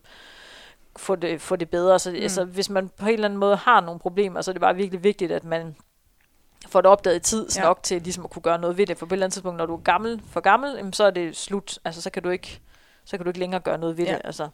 Så på et eller andet tidspunkt kan det godt være, at det er nødvendigt, at jeg skal tage nogle hormontilskud eller et eller andet. Og fordi også nu, når jeg er blevet gravid, og jeg ammer, det påvirker også mine knogler, så jeg aner ikke faktisk, hvordan det ser ud lige nu, om, om min krop er blevet påvirket i negativ retning Nej. efter at have født. Ikke? Så, ja. Øh, ja. Øhm, Er der, er der, fordi nu spurgte jeg sådan ind til, hvordan du ligesom så havde fundet ud af, at havde sat det her link mellem øh, den her, det her energiunderskud og, og lav fedtprocent og sådan noget. Hvordan du selv havde fået sat det link, men, eller sat den sammenhæng. Eller, men er der på noget tidspunkt, øh, enten i din, i din aktive karriere eller senere hen, er der nogen, som ligesom har, har sat sig ned og forklaret dig, øh, hvordan... det hænger sammen i forhold til, hvad det betyder at være i det her energiunderskud? Nej, nej, nej det, er, det er der overhovedet ikke. Altså, jeg, jeg, som sagt, dengang jeg blev bedre og bedre og bedre, og man kommer ind i, i, i, sådan, i forbundsregi og sådan noget, så... Øh, altså, det er jo, det er jo præstationsoptimering øh, hele tiden, når det kommer til træningen. Altså, mm. der er jo intet fokus overhovedet mm. på din... Sådan, og jeg følte egentlig også lidt, at... at der var sådan en lille smule berøringsangst for det der, altså sådan, uha, ellers det ikke blive for sådan, altså, jeg vil gerne hjælpe dig med din træning, men alt det andet må du egentlig godt lige beholde for dig selv, altså så længe ja. du bliver ved med at præstere, så er egentlig det ligeglad med, hvad du, sådan, hvad du laver derhjemme, eller hvad du spiser, eller okay. hvad du sådan, altså, ja. så det er jo dengang, altså som sagt, da, da min søster og hendes kæreste henviste mig til den der psykolog, øh, så var det sådan lidt fra min træners siden dengang, at, at, øh, og for forbundet også som landstrænerne på det tidspunkt, var jo sådan lidt, øh, altså jeg så bare, jeg var jo bare almindelig løber, altså mm. nu, nu skulle man passe på med ligesom at, øh, at blæse det op til et problem, der ikke var, altså sådan, det var sådan ligesom det, der var beskeden, jeg fik at vide, ikke? at, at jamen, så er det heller ikke, altså så er det heller ikke værre, og han, min træner på det daværende tidspunkt, fik også resultaterne fra DEXA-scanneren, dengang, hvor jeg havde den der voldsomt lave fedtprocent, at at det var ikke noget problem, altså sådan, men vi har aldrig snakket menstru- altså menstruation nej. og øh, sådan nogle ting, altså det, nej. nej nej, altså du ved, det det det, det var ikke mm, noget vi nej. snakkede, så længe at du præsterer til træning, så så var han lidt ligeglad mm. med om jeg fik min menstruation, øh, mm. eller det ved jeg ikke om han var ligeglad med, men det var i hvert fald ikke noget vi snakkede noget, om, snakkede altså, øh, og jeg kunne jo også se på det, det var det tidspunkt, jeg, jeg sådan begyndte at, at komme til udlandet og løbe og løbe med, jo, med mange kenyanere og, og alle mulige andre, jeg kunne også godt se, at jeg Jeg følte mig faktisk på, på, sådan, stadigvæk sådan halvstor en gang imellem, ja. altså sådan, hvor jeg sådan står på startstregen, og de, altså, de er jo så heller ikke mere end to lorte høje, vel? Altså, de, de, de er jo meget små og, og kleine på alle mulige måder, ikke? Altså, så jeg følte mig jo også sådan lidt stor, og så tænker jeg måske også lidt, nej, altså ja, så meget større er jeg jo heller ikke, altså, sådan, eller, eller så meget, jeg ligner dem jo sådan meget godt, og du ved, altså jeg følte jo ikke sådan, ja, jeg følte i hvert fald ikke, at måske at der var noget sådan, galt. Altså, jeg tænkte, jeg præsterer godt, jeg lever hurtigt, og, sådan, og så, ja, så var den ikke længere. Altså. Har måske også fået sådan et, en, en lidt anderledes opfattelse af, hvordan en, i går så en normal krop ser ud, fordi man har været så meget blandt ja, ja. folk, som ja, er så små. Ingen tvivl om det. Ja. Altså sådan, at, at jeg havde jo helt sådan forskruet billede af, sådan, hvad, hvad en normal krop er. Altså, fordi jeg følte mig jo, jeg synes jo egentlig, jeg så, at jeg var, var meget normal at se til. Altså, det kunne jeg så godt se, at det var jeg ikke, når jeg ligesom sådan, altså sammenlignede mig med mine studiekammerater, eller ja. øh, skulle prøve tøj, eller et eller andet, så kunne jeg ligesom godt se efterhånden, at nå, altså, formerne var der sgu ikke rigtig længere. Ja. Altså, øhm, men, men det var sådan, jeg følte jo, jeg præsterede godt, og det var det for mig, at, at, at det var det, der var fokus på på det tidspunkt. Ikke? Ja. Øhm, og for forbundet var det jo sådan, nå jamen, det var ikke noget, vi snakkede om. Nej. Altså, så, øh. Man kan måske også sige, når nu du siger det her med, at din, din træner har set Dine, dine resultater mm. fra din DEXA-scanner og så videre. Øhm, der er måske bare heller ikke så meget viden om det inden for forbundet, og Nej. hos din træner om, hvad det faktisk kan betyde på altså det her det, tidspunkt det, i hvert fald. Det tror jeg ikke, der var. Altså, så var der jo nogen, der ville have råbt vagt i gevær ja. også, ikke? Altså har snakket med mig omkring mm. det her med, med manglende menstruation og alle de her ting, ikke? Altså, så der var ikke nogen, der... Der var ikke nogen, der... Jeg har aldrig nogensinde snakket med nogen om. Nej. Altså, at jeg... jeg du ved... nu skal du tage på, eller nu skal du, går det godt nok med din kost, eller mm. har du styr på det, eller du ved, whatever. Mm. Altså det er der aldrig nogensinde nogen i min aktive karriere, der har, har drøftet med mig. Altså. Du har tidligere nævnt for mig, at vi talte i telefon sammen forud for den her øh, optagelse, hvor du sagde, at du på et tidspunkt kommer til en diætist inden for Team Danmark. Mm. Øhm, hvordan, hvordan kommer du det, og hvordan forløber det? Jamen jeg tror, at det var, jeg, jeg ved ikke om det var fordi, jeg følte mig træt, eller hvad det var, eller jeg fik i hvert fald, jeg tror i hvert fald, jeg fik, konstateret, jeg fik i hvert fald konstateret, at jeg havde jernmangel. Mm. Øhm, og så, så blev jeg så sendt til diætisten, for så var vi ligesom nødt til at snakke om, om hvad, hvad, hvad skal der ske her, og sådan noget. Øh, øh, eller, at, ja, jeg, jeg, jeg, jeg tror, det var i den forbindelse, og hun siger så til mig, at jeg skulle tage nogen, jeg begyndte så at tage sådan noget jerntilskud, og så begyndte vi at snakke om, hvordan jeg ellers sådan kunne optimere min kost, eller vi gennemgik, hun spurgte mig i hvert fald, hvad jeg sådan spiste i løbet af dagen, og vi gennemgik min dag, og hun synes egentlig, det så meget fornuftigt ud. Mm. Øhm, og så foreslog hun bare, at jeg måske skulle prøve at spise en halv energibar, eller sådan noget, inden at jeg mm. løb en tur om morgenen, og så, mm. så ja, så var det det. Altså ja. sådan, og det er den eneste sådan kontakt, jeg har haft med en, en diætist i forbundet, altså øh, og jeg tror mere, det var sådan for at få den, en second opinion på, hvad jeg, hvad jeg spiste. Og, ja. og det var sådan, ja, det var egentlig meget fint. Altså. Så. Der bliver ikke rykket videre nej, på det i hvert fald. Nej, altså, men det er jo også sådan, jeg kommer jo med en, en eller anden rapportering af, hvad, hvad jeg... Jeg tror ikke engang, at jeg rapporterede, hvor meget jeg trænede, eller et eller andet. Jeg tror i hvert fald kun, hun fik at vide, hvad jeg havde fået at spise. Altså. Okay. Så det er jo sådan lidt, bliver jo sådan lidt et, altså en ret objektiv ting, ikke? Når man ikke ved, hvor meget det er, jeg har ja. trænet. Ikke? Så... Ja. Kommer ikke helt ind i... Nej. nej. Øhm, men du, du finder ud af, at, at øh, du har knogleskørhed, og du, du begynder at få alle de her skader. Øhm, og du nævner også selv den her film øh, to komma syv, der bliver lavet i to tusind og tretten. Ja, det tror jeg, det ja. skal oppasse, ja. Øhm, hvor, hvor man, som, hvis man har set den, den, den giver lidt et billede af, at... Øhm, det i hvert fald er en svær situation for dig. Mm. Øhm, men jeg kunne godt tænke mig også at spørge dig nu til, hvordan du har det i den her periode. Så du får den, du nævner, du får den ene skade på den anden. Mm. Du finder ud af, at, at det har haft nogle konsekvenser, selvom du har løbet hurtigt, at, mm. at øhm, du har knogleskørhed og så videre. Mm. Hvordan, hvordan har du det i den periode? Jamen, altså, jeg tror, jeg føler mig sådan en lille smule lost. Altså sådan, jeg føler mig lidt sådan, prøver hele tiden faktisk, altså sådan, jeg prøver hele tiden sådan desperat at komme tilbage mm. til, til, og, og til løb, fordi det, det eneste, jeg sådan faktisk på det tidspunkt kan huske, giver mig glæde, ikke? Altså ja. Jeg har været så indsyltet i det der miljø i så mange år, at jeg sådan har helt glemt, hvad det ellers er i ens liv, der kan gøre en glad. Altså så jeg bliver hele tiden, på trods af mine skader, bliver ved med at prøve at og kæmpe mig tilbage til at, at, at træ og løbe. Og sådan, altså sådan, så jeg befinder mig i sådan et underligt limbo, hvor jeg konstant prøver sådan at komme tilbage, og, og bliver skadet lidt igen, og sådan, altså sådan hele tiden, du ved, sådan, ja, det bliver, det bliver i hvert fald sådan en underlig tvangstræningssituation, jeg ja. sådan befinder mig i, ikke? Altså, og kan ikke rigtig finde ud af at komme ud af den igen. Mm. Altså sådan, nej. nej.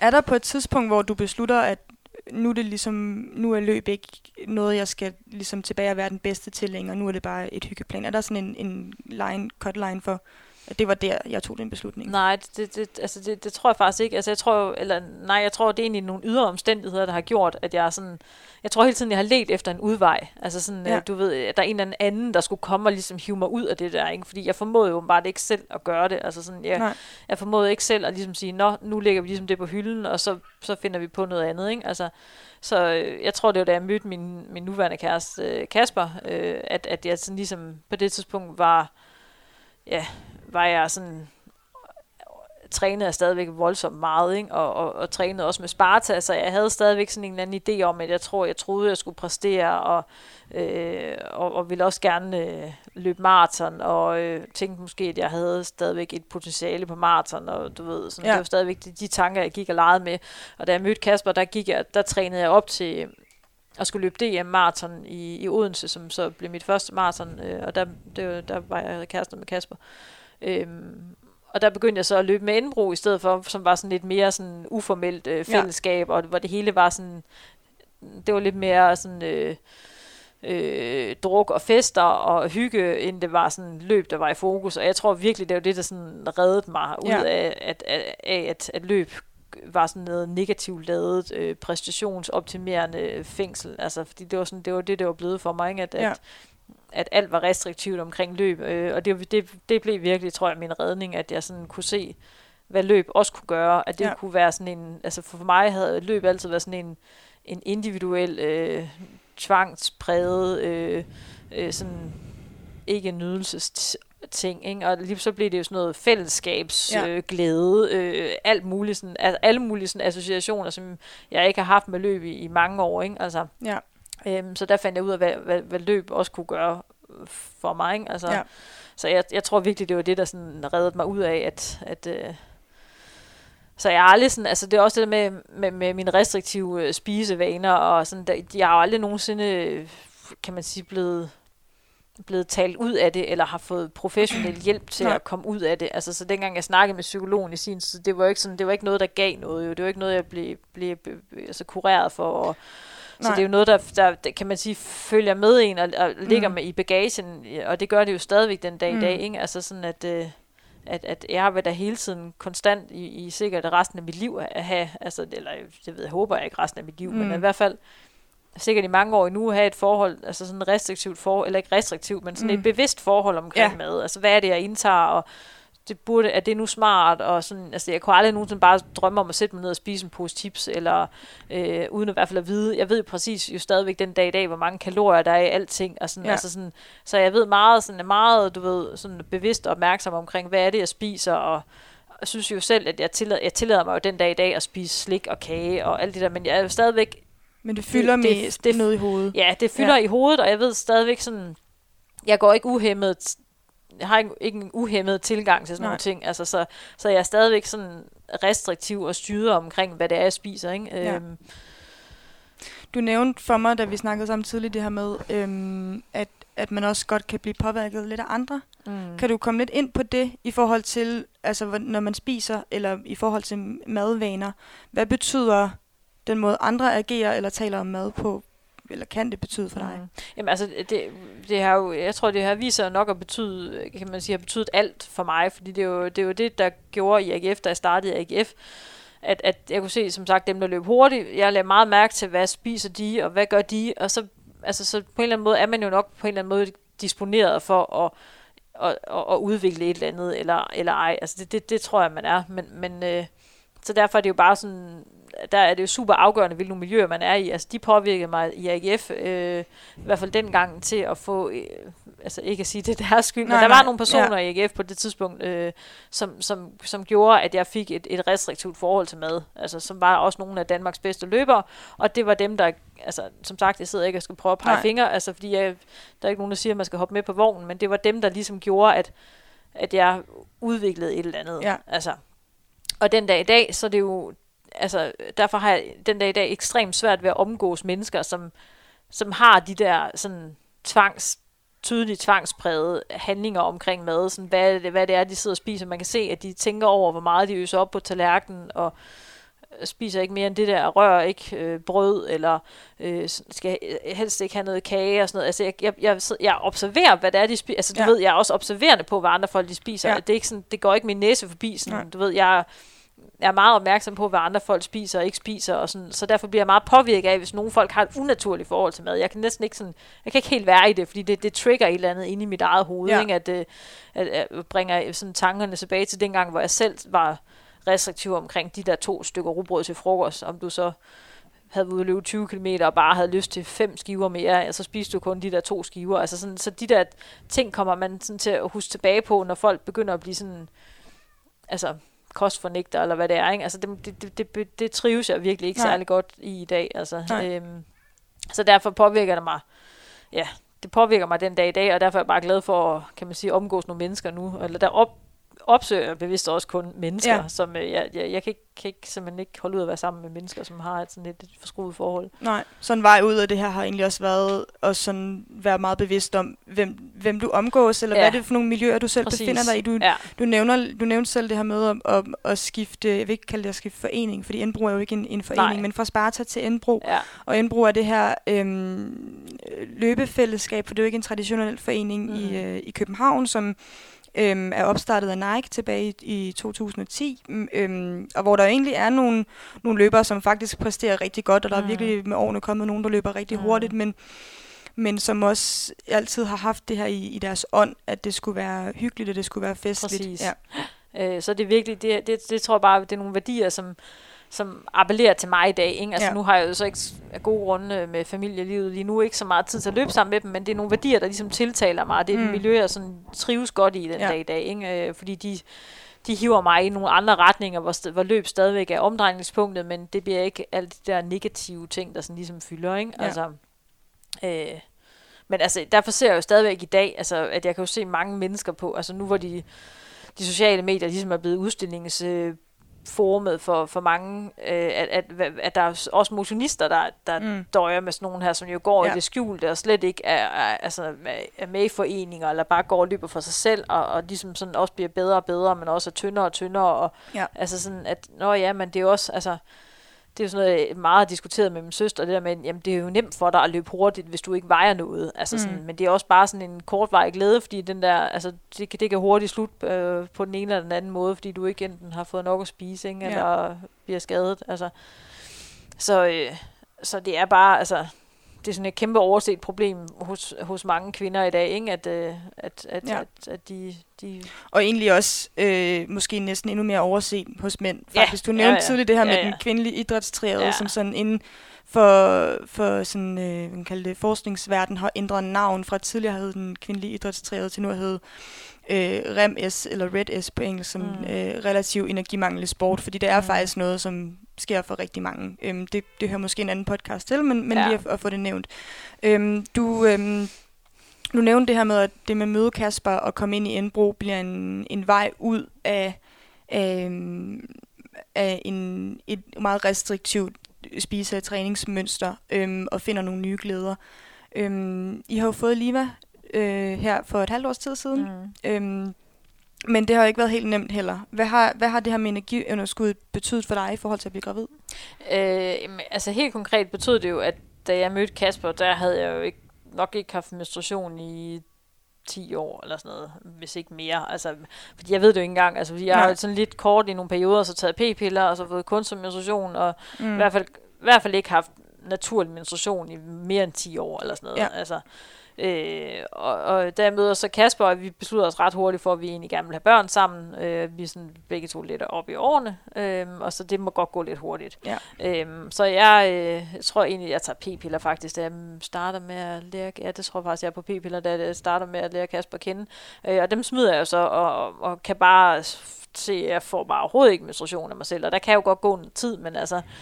Og man kan godt få ægløsning, selvom man ikke får menstruation og sådan alt det der, men ja, der sker ikke en skid. Altså. Mm. Og der går et års tid eller et eller andet, øhm, og vi tager så til, jeg kommer så til gynekolog for at blive udredt, og finder så ud af, at, at min ægreserve ser fin nok ud, og der er måske lidt mange æg øh, i min æggestokke, og det kan også godt være, hvad hedder det... det man kalder P C O-syndrom, ja. Som jo også tit sker for, hos, eller man ser hos kvinder, som har en tendens til at, ligesom at være lidt øh, sådan... enten spiseforstyrret eller overvægtige, mm. og i hvert fald sådan har et, et, et mærkeligt forhold til mad, ikke? Ja. Øhm, men øhm, ja, der sker jo så ikke rigtig noget, og vi beslutter os sådan for, og, og fordi der, vi kommer egentlig til en fertilitetsklinik, men vi tænker, ej, altså, vi, vi kan godt lige prøve lidt selv. Altså, ja. sådan, øh, men der sker bare stadig ikke en skid. Altså, vi prøver et års tid eller et eller andet, og der, der sker bare ikke noget. Øh, og og jeg, jeg tror, vi havde sådan nok forestillet os, at det skulle være lidt nemmere at blive gravid. Øh, Ja. Og, og, og det, der prøver øh, de der gynækologer så at sige til mig, at de vil jo faktisk helst have, at jeg ikke træner. Ja. Altså vi har en snak om, at og på det tidspunkt træner jeg faktisk stadigvæk to gange om dagen. Det er bare fuldt med mig sådan lige fra starten af, ja. At sådan, om man træner jo to gange om det var, dagen. Det gør altså, man sådan, jo. Det gør man jo. Altså sådan, jeg kunne slet ikke, og det, vi sidder og snakker sådan om, at når jeg skulle, måske skal ned og sådan, slet ikke løbe, eller løbe et par gange om ugen, og jeg var sådan helt, okay, øh, det tror jeg så ikke. Ja. Altså, det er så det ikke, slet ikke, det er så ikke slet ikke forholde mig til. Ej. Og jeg er i hvert fald sådan, vi kan så skære ned til, at jeg træner en gang om dagen, og det er jo sådan kæmpestort for mig, at jeg ja. Sådan, wow, hold da kæft, man, jeg skal kun træne en gang om dagen.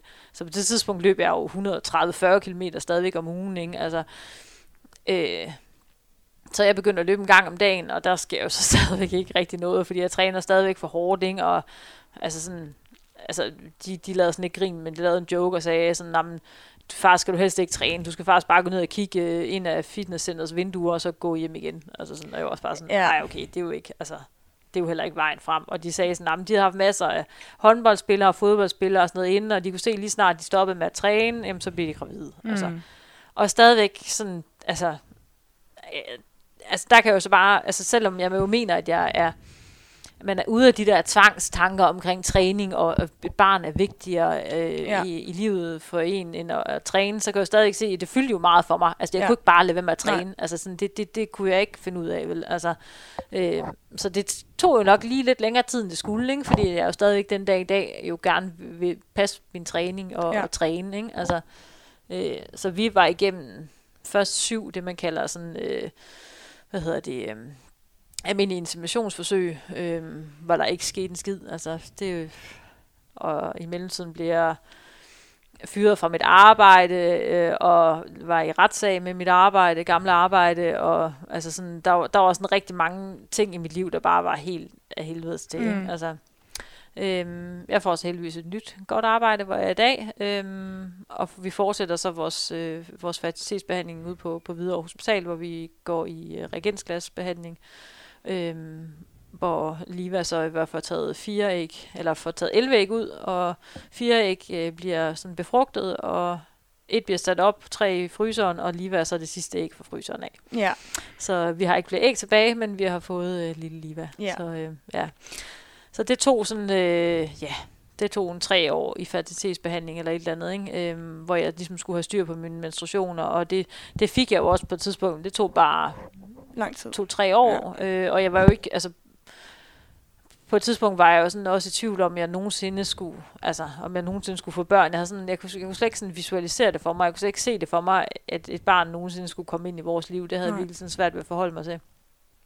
Øh, så alle de der sådan, al, alle de tårer, og alt det der, øh, den kamp, det har været for at få hende, altså, det, det er simpelthen... Øh, når man sådan tænker tilbage, ikke de løbeglæder værd, altså sådan, hvor man sådan tænker, at, at altså, har jeg ødelagt mig selv for, altså, det, de to ting står slet ikke øh, på mål for hinanden. Nej. Altså sådan, hvad jeg har. Altså, altså det er jo ikke engang, jeg, jeg tjener jo ikke engang, altså, jeg, jeg, da jeg sådan virkelig blev god, øh, så kunne jeg sådan lige tjene lidt øh, håndører til, øh, ved siden af, af studiet, øh, og ved mm. at løbe nogle løb i udlandet, men det er jo ikke mm. noget, jeg levede af. Altså det er jo ikke Nej. noget, der, der gav mig noget. Det har ikke givet mig nogen, altså det har givet mig nogle rekorder øh, i, i bøgerne, ikke? Men det er jo ikke mm. fordi, at der er nogen, der i den dag i dag ved, hvem jeg er. Altså Nej. stort set, vel? Altså... Øhm. Øhm, hvor meget undervejs i det her fertilitets øhm, hvad hedder det øh, forløb øh, er du klar over, at det er på grund af det her energiunderskud, du har været i, at det er derfor, jeg ikke kan få børn? Er, er du klar over på det på det tidspunkt, eller hvordan er det? Altså jo, jamen, det tror jeg godt, jeg er klar over, men jeg tror bare, måske ikke helt, at jeg sådan stadigvæk, i hvert fald i starten, ville sådan forholde mig til det, eller ville sådan indse det, at det mm. var sådan, at det var derfor. Ja. Altså sådan, og det gjorde jeg jo også med træning. Altså, jeg havde jo stadigvæk i starten rigtig, rigtig svært ved at, at slippe træningen. Og, øh, og, og det tog jo også unødig lang tid, fordi at jeg jo ikke ville slippe træningen. Mm. Ikke? Altså, og det gjorde jeg jo sådan set aldrig under vores forløb. Altså, nej, nej. Jeg ved ikke, om jeg nogensinde ville have været i stand til at smide træningen nej. helt. Altså, det vil jeg ikke sådan våge påstå, at jeg, at jeg kunne gøre. Altså, men, øh, men altså, jeg tror bare, at ja, det, det, det, det, når jeg sådan tænker tilbage på det, så virker det fuldstændig sindssygt, at der ikke er nogen, der... Altså, sådan, altså at, at jeg skulle... Nu betragter jeg mig selv som værende sådan en relativt veluddannet øh, person, mm. og min søster er jo ligesom inde i hele den her sådan, øh, øh, sådan akademiske verden omkring, hvad det vil sige, ja, fordi hun er diætist, ikke også? Jo, eller, ja, ja, eller hvad? hvad? Nu arbejder hun sådan med... Ja, jeg ved ikke engang rigtigt, hvad det er. Men hun kører ud på sådan nogle sites, hvor hun noget medicin og registrering og sådan noget, så hun arbejder ikke med det i dag, nej. Men det var det fokus, hun havde dengang. Ja. Og holdt, ligesom, hun, har hun sat, kender til den her problematik. Hun kender til hele problematikken omkring ja, det. Fagligt. Så hvis jeg ikke, altså, der var ikke nogen, der, jeg, der var ikke nogen, der fulgte op på, jeg var med i det studie, men der var ikke nogen, jeg, ikke, altså, jeg fik jo sandheden fra Sara, fordi hun mm. jo kom til at tale lidt mm. over sig omkring, hvordan der var ledes. Ja. Øh, og det der studie er selvfølgelig også blevet udgivet, så jeg kan selvfølgelig kigge ja. i, hvad, hvad der er sket, men der er jo ikke nogen, der har fulgt op Nej. på, altså sådan, altså, at det er jo, kan man sige, det er jo en, det er jo en psykisk lidelse, det er jo, øh, det er jo et, et, et mentalt problem, som jeg har, øh, som mm. jeg aldrig nogensinde har talt med nogen om, mm. altså sådan, og man kan jo ikke forvente, at ikke at sidde, skal sidde og skyde skylden på alle mulige andre, men, men, men jeg ved da heller ikke, hvor langt jeg kunne have drevet mit potentiale, og nu skal man ikke sidde og være bagklog, men jeg ved da ikke, hvor langt, at jeg kunne have drevet tingene, hvis der var nogen, der havde hjulpet mig dengang. Altså, mm. ligesom, jeg kæmpede jo bare, ved at prøve at kæmpe for at komme tilbage, øh, på trods af alle de her skader, som jeg jo stod i, men, og det kan jeg jo så se den dag i dag, jamen det var jo fordi, at jeg ikke fik nok at spise, og, ja. og, jeg, og jeg trænede for hårdt uden at og have fået nok at spise, og alle de der ting. Men det var der jo ikke nogen, der hjalp mig med. Altså, så jeg tænker, hvis der var en eller anden, der bare, du ved, havde hjulpet mig med at se konsekvenserne af, altså, og som sagt, Sara, jo, som er min ene tvillingesøster, har aldrig rigtig haft de her problemer, heller ikke fertilitetsproblemerne, fordi at hun jo hele tiden har sørget for at være i energioverskud, og og ligesom har været klar over, hvad, hvad konsekvenserne har været, og sådan har haft nogle mennesker omkring hende, der, der kunne hjælpe hende. Ja. Så, så hun har jo sådan relativt nemt kunne få børn, ikke? Ja. Altså, så, øh. Og nu du, nu du nævner det her studie, øhm, fordi jeg kender det godt, og, øhm, og det er, jeg tror, det er det eneste danske studie, der er lavet på, øhm, sådan i forhold til energiunderskud og sådan, øhm, sundhedsstatus på øh, danske udholdenhedsatleter. Det var et studie, der blev lavet i tretten, tror jeg, ja. øhm, hvor det er bare lige sådan for, jeg synes faktisk, de resultater, der blev fundet, er, er værd at få nævnt øh, til lytterne også. Altså, det blev lavet i tretten med henover øh, på, på fyrre danske og svenske øh, kvindelige øh, udholdenhedsatleter, og der finder man faktisk, at øh, treogtres procent, mener jeg, af dem er i energiunderskud, øh, i forskellig grad, men i energiunderskud, og øh, nogenlunde samme andel har menstruationsforstyrrelser, det vil sige, at de enten slet ikke har menstruation, eller har en, en meget uregelmæssig menstruation. femogfyrre procent af dem har et forstadie til knogleskørhed, altså det her, der hedder osteopeni. Mm. Øhm, jeg ved ikke, hvor mange, der havde reel knogleskørhed, det havde du, men, men de mm. havde i hvert fald et forstadie til det. Og man, man fandt faktisk også, at fordi man havde, havde dem igennem en psykologsamtale, og fandt faktisk også, at femogtyve procent af dem faktisk kunne diagnosticeres med, det hedder en, en klinisk spiseforstyrrelse. Mm. Øhm, og det, det, det er jo nogle, nogle tal, som jeg synes taler lidt for sig selv, også i forhold til det her, du siger med, at man måske godt kunne have en en stærkere forebyggende indsats på det her område. Mm. Ikke? Ja. Mm. Altså jeg synes i hvert fald, det, det virker sådan helt sort i min verden, når jeg sådan kigger tilbage på det, at, at der ikke var nogen, der ligesom hjalp med at, du ved, fuldt op på de her ting. Mm. At man sådan, nok du har, du har også brugt det, jamen god fornøjelse med det. Altså sådan, ja. Vi ses, du ved, altså sådan, at, at der ikke er nogen som helst, der, der er sådan, heller ikke fra forbundets side, eller, altså som sagt, det har været, det har jo, ja, altså, det virker stadigvæk barokt, når jeg sådan kigger tilbage på det den, den dag i dag, ikke? At, at jeg har stået fuldstændig så mutters alene med, med alle de der ting, ikke? Og jeg betragter mig selv som værende sådan en relativt sådan, sådan hårdfast og stærk person, og ja. Kan godt sådan, jeg havde egentlig ikke troet, at jeg på nogen, noget tidspunkt skulle udvikle sådan nogle spiseforstyrrelser. Øh, så, så, så jeg tænker sådan, alle de mennesker, der så piger især, ikke? Altså, øh, står i dag og, og bliver sådan udsat for de her ting, og uden nogen at, mm. og, at snakke med, eller uden nogen hjælp, ikke? Altså, øh, og de sådan forfærdelige konsekvenser, det har jo for, for dem, der også har lyst til at stifte familie senere hen, ikke? Altså, ja. Så... Øhm, hvis nu... Vi har været lidt inde på det, men hvis nu vi sådan går de der ti tolv år tilbage, og så forestiller vi os, at øh, du kommer ind i, i A G F, øh, og det kunne så være en hvilken som helst anden klub også, ikke? Øh, men at du kommer ind i et træningsmiljø, hvor at der med jævne mellemrum, så bliver der så bliver inviteret, en, en, inviteret til et foredrag eller et oplæg fra en diætist, som, som handler om, hvordan I skal spise, og hvad relativ energimangel i sport er, og sådan, hvad der fysiologisk sker, hvis man ikke får nok at spise. Og du har en træner, som, som har fokus på, at I skal have nok at spise, som ligesom siger, hvor dit restitutionsmåltid i dag, hvorfor det skal mm. du have med, og mm. det er vigtigt, for du kan blive en god atlet. Mm. Øhm, eller at øh, Dansk Atletikforbund eller Team Danmark havde kunne stille en, en, det ved jeg så godt, de har gjort, men i højere grad havde stillet en, en sportsdiætist og en psykolog til rådighed tidligere i din karriere. Hvis du forestiller dig, at du kommer ind i en forening, hvor alle løberne ligesom er, eller alle udøverne er enige om, at vi skal sidde og hygge os med et restitutionsmåltid, mm. vi skal have ekstra kulhydrater, vi skal have noget at drikke under træning, osv., osv., osv. Hvordan havde du, hvordan havde dit liv, både din, din aktive karriere, øh, men også dit liv herefter, havde det set anderledes ud?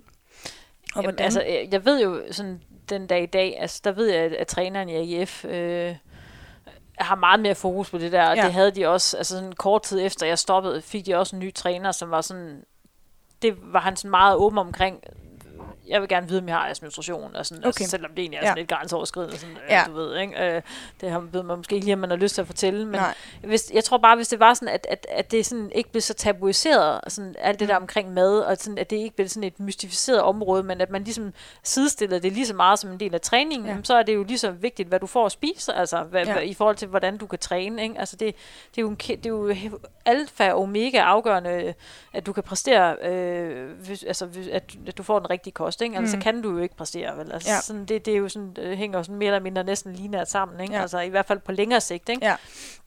Så jeg tror, det har været, altså, det har været mega godt ja. øh, for mig, hvis det var, at det ligesom var blevet sådan et, nå ja, men, at det var noget, man snakkede mere åbent omkring, og ja. Det er sådan ikke, at, at det der, alt det der med mad ikke bliver sådan mystisk, sådan, ja. At man sådan, hvad spiser hende der nu, der træner helt vildt godt, og sådan, at man meget mere sådan åbent sad, og sådan, du ved, havde, havde et sådan, et åbent forhold til at tale omkring mad, og, og det sådan, Blev, blev mere set som et værktøj til ligesom ja. At præstere, ikke? Altså det, det bliver det slet ikke i dag. Du Nej. Taler ikke om det, du møder op til træning, så træner du, så går du, går du hjem igen, ikke? Og så, så, så er det ligesom det, ikke? Men ja. At man sådan måske også fik, fik kosten, altså meget mere fokus på kosten, ikke? Ja. Altså.